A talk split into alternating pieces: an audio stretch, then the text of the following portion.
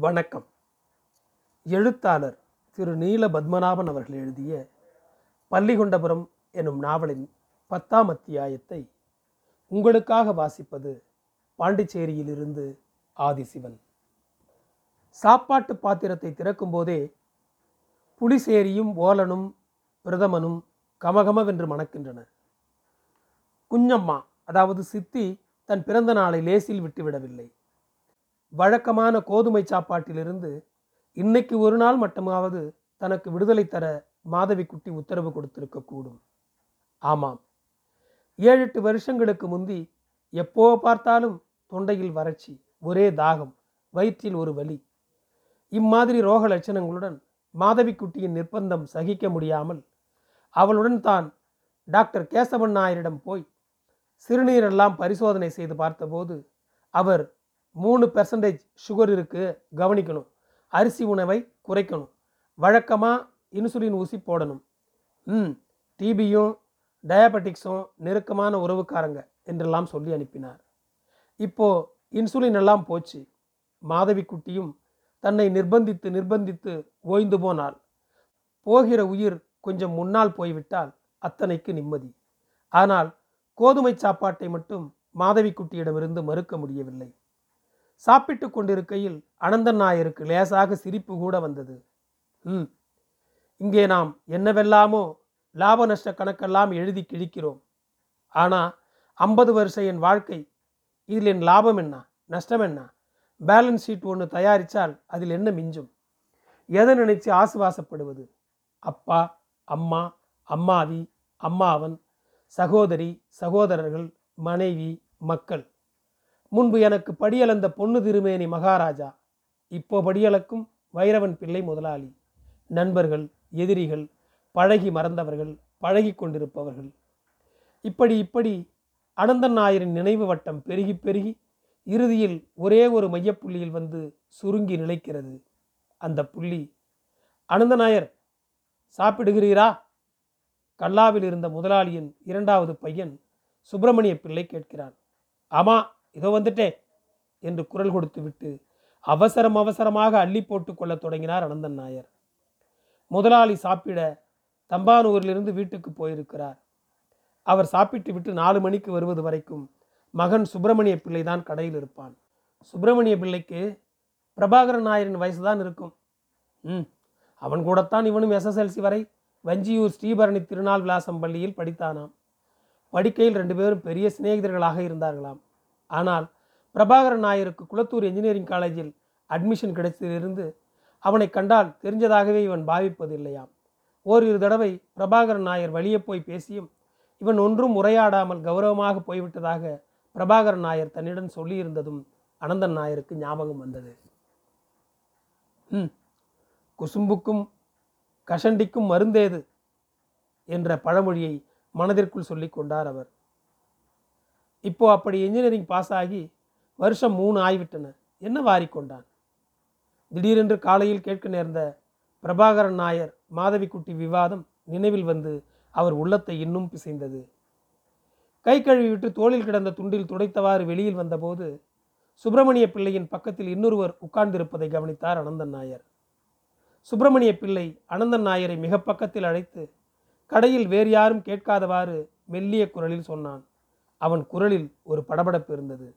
Y தகசில்தார் food inspector வேறு ஆஃபீஸர்மார்கள் யார் யாரெல்லாமோ இன்னும் அரை மணி நேரத்தில் நம்ம ஃபேக்டரியில் இன்ஸ்பெக்ஷன் செய்ய வரப்போகிறாங்களாம்.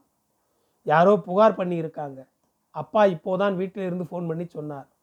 நீர் உடனேயே ஃபேக்டரிக்கு போய் இருபத்தஞ்சு மூட்டை பஞ்சாரையை அடுப்பில் போட்டு காய்ச்சி சொல்லும். ஒரு இருபத்தஞ்சு மூட்டையை வார்ப்பில் தட்டி தண்ணீர் விட்டு முழுசாக கரைச்சி விட சொல்லும். இங்கே கல்லாவில் யாரும் இல்லை. இப்போ அப்பா வந்துடுவார். வந்ததும் நானும் அங்கே வந்து விடுகிறேன். உடனே போகவும். கடையை தொட்டு பின்பக்கம் இருந்த மிட்டாய் ஃபேக்டரியும் அவர்களுடையதுதான். சர்க்கரைக்கு மிகவும் கட்டுப்பாடு இருந்தும் கூட பெரிய இடத்து சிபாரிசுகளால் மிட்டாய் உற்பத்திக்கு என்று அவர்களுக்கு முந்நூறு மூட்டை சர்க்கரை கண்ட்ரோல் விலையில் கோட்டாய் இருந்தது.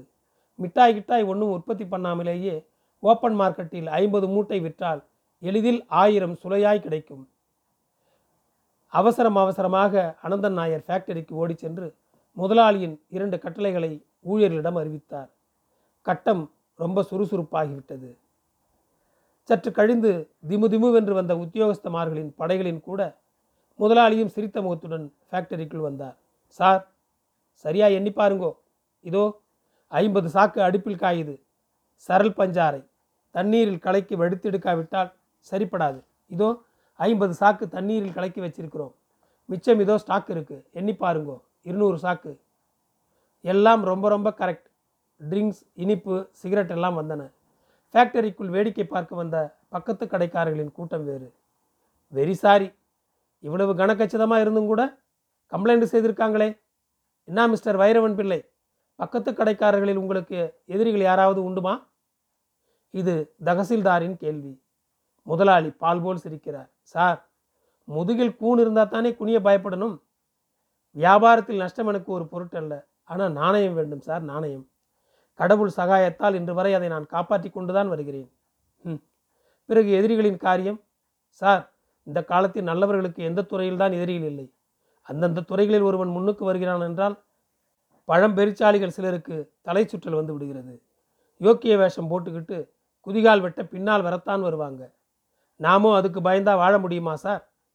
நீங்கள் சொல்வது ரொம்ப ரொம்ப கரெக்ட் முதலாளி விடவில்லை. தும்மினால் தெரிச்சு விடும் மூக்குன்னா அந்த மூக்கு நமக்கு வேண்டவே வேண்டாம் சார் என்று அடித்து பேசினார் அவர். எல்லோரும் கடைக்கு வந்தார்கள். கூட அனந்தன் நாயரும் வந்தார். இதெல்லாம் யாருக்க வேலைன்னு எனக்கு தெரியும் சார்.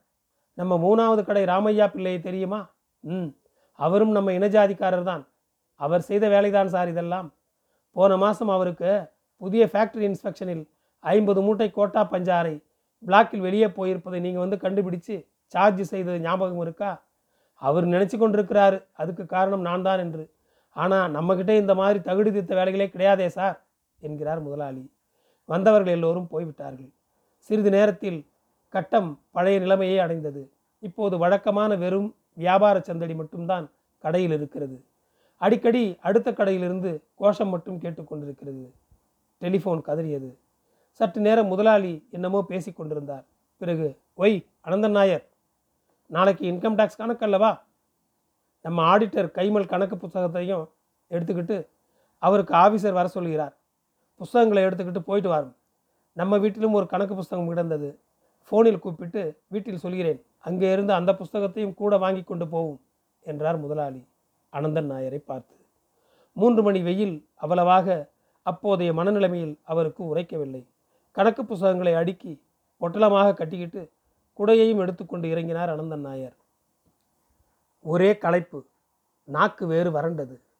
பாச்சு பிள்ளையின் சாயக்கடையில் ஏறி சர்க்கரை ஃபோட்டோதிக்காக ஒரு டீயும் குடித்து பக்கத்து வெற்றிலைப்பாக்கு கடையிலிருந்து ஒரு தடவை முறுக்கிவிட்டு மெல்ல முதலாளியின் வீட்டை நோக்கி நடந்தார் அனந்தன் நாயர். இந்த சாலை பஜாரில் ஜனசந்தடி இல்லாத நேரம் என்ற ஒன்றே கிடையாதா? இந்த வழியே நடக்க எப்போ பார்த்தாலும் இந்த நெருக்கடி தானே? நகரில் முதலில் தோன்றிய ராஜகீய மரியாதை மிக்க பஜார் இதுதான். ஆனால் அதன் பின் பழவங்காடி புத்தன் சந்தை கண்டோன்மெண்ட் என்றெல்லாம் நகரில் புதிய புதிய பஜார்கள் தோன்றியும் இன்னும் இந்த முன்னாள் சாலை பஜாரின் மகத்துவம் மட்டும் ஏன் குறைந்து போகவில்லை? சம்பக்கடை சந்தையில் லாரி கணக்கில் வந்திருக்கும் காய்கறிகள் கடல் வாழைக்காய்கள் சபாபதி கோயில் தெருவில் வந்து சேரும் நவதானியங்கள் பூக்கடைகளில் வந்து குவியும் அன்றளர்ந்த பூக்கள் இவையெல்லாம் சேர்ந்து எழுப்பும் கதம்ப நறுமணத்தில் கூட நானும் இருக்கிறேன் என்று சாக்கடையின் வாடையும். இதன் கூட பொருள்களை வாங்கிச் செல்ல நடந்தும் ஸ்கூட்டரிலும் வந்து சேரும் மக்கள். ஒரு வழி போக்குவரத்து இருந்தும் கூட நடக்க இருக்கும் சிரமம். அகலம் குறைந்த சாலை வீதியின் இடத்தை அடைத்து கொண்டு திலோத்தமா சில்க்ஸ் பேலன்ஸின் நடையில் வரிசை வரிசையாக புத்தம் புதிய கார்கள் சூரிய ஒளியில் பளிச்சென்று மின்னியவாறு கிடக்கின்றன. கார்களின் இடைவழி தெரியும் அந்த பட்டு அரண்மனையை அனந்தன் நாயரின் கண்கள் வெறிக்கின்றன. அவர் திடுக்கிட்டார். கடைக்குள் திரண்டிருந்த ஆண் பெண்களை விட்டு சிறிது விலகி தனியாக ஒரு இடத்தில் ஒருவருக்கொருவர் சேர்ந்து நின்றவாறு என்னவோ சொல்லி சிரித்தபடி துணிமணிகளை பார்வையிட்டுக் கொண்டு நிற்கும் இருவரில் ஒருவன் பிரபாகரன் நாயர். மற்றது அனந்தன் நாயரின் கால்கள் இயங்க மறுத்துவிட்டன. ரோட்டை பார்த்திருந்த முழுநீள கண்ணாடியில் பிரதிபலித்து தெரியும் அந்த இளம் நங்கையை அவர் நன்றாகவே பார்த்து கொள்கிறார். அவருக்கு வியர்த்து கொட்டியது. இது இது தன் அருகில் நின்ற காரின் பின்பக்க நம்பர் பிளேட்டில் ரெஜிஸ்டர் எண்ணுக்கு பதில் சிவந்த எழுத்துக்களில் இருந்த சின்ன போர்டு அது ஸ்டேட் கார் என்பதை புலப்படுத்தியது. பிறகு அவர் அங்கே நிற்கவில்லை. விறுவிறுவென்று நடந்தார். இருவரும் தன்னை பார்க்கும் முன் அரங்கை விட்டு மறைந்துவிட வேண்டும் என்று ஒரு வெறி. ஆனாலும் பிரபாகரன் நாயர் இத்தனைக்கு துணிவான் என்று தான் சற்றும் எதிர்பார்க்கவே இல்லை. காலையில் மாதவிக்குட்டி அவனிடம் வாதாடிய விஷயத்தையும் சற்று முன் ஜவுளிக்கடையில் தான் நேரில் கண்ட காட்சியையும் அவர் மனம் பொருத்தி பார்த்து கொள்கிறது. இப்போது பல விஷயங்கள் புரிவது போலவும் தோன்றுகிறது புரியாதது போலவும் இருக்கிறது. ஆனால் தன்னுடைய மானம் முழுவதையும் கார்த்தியாயினியால் துவம்சம் செய்யப்பட்டு விட்டதாக தான் நினைத்து எவ்வளவு தப்பு? அரைகுறையாக கொஞ்சம் கூட மீதி இருக்கிறது என்பதை இப்போது அது நசுக்கப்படும் போதுதானே தன்னால் உணர முடிகிறது.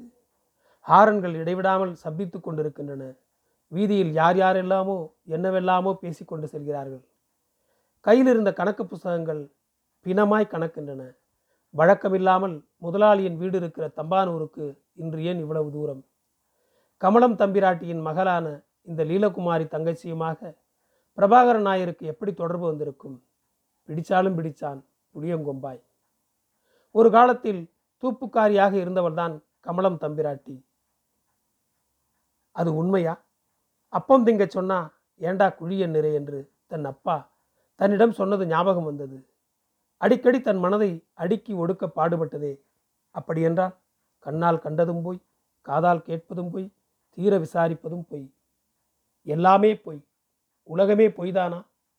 வித்தொன்று முளையிட்டு அதன் மூலம் தன் அதிகார அந்தஸ்துகள் புறக்கணிக்கப்பட்டு விடுமோ என்று மூத்த முதல் மரத்தை தனிமரமாக நிறுத்தப்பட்ட காலம். தாய்மரமே இதை செய்தால் வாலிபத்தின் சேஷ்டையை மறுக்கப்படும் போது அடக்கி ஆளப்பட்ட உணர்வுகள் என்பது இளமையின் காட்டாற்று வெள்ளமல்லவா? பஞ்சின் அருகில் நெருப்பை தனியே நெருங்க விடுவதே இல்லை. அப்படி இருந்தும் கூட ஒரு நாள் அது தரையில் பெருக்கி சேர்த்த அசிங்கமான குப்பையில் போய்ந்து கொண்டிருந்த மக்கி மடிந்து போன ஒரு அசுத்த பொறிதான் ஆனாலும் அக்கினி பிஞ்சல்லவா? அந்த தீயில் போய் விழுந்தது சப்பிரமஞ்சத்து பஞ்சு. யாராரும் அறியும் முன் தீயை விலக்கி பஞ்சுக்கும் பஞ்சை விலைக்கு தீக்கும் விமோசனம் அளிக்கப்படுகிறது. எனினும் சிலர் சொல்வது போல் லீலகுமாரியின் முகத்தில் ஒரு ராஜகலை துளங்குகிறதா நன்றி. பள்ளிகொண்டபுரம் தொடரும்.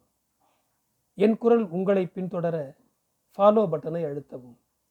உங்களுக்கு மீண்டும் நன்றி.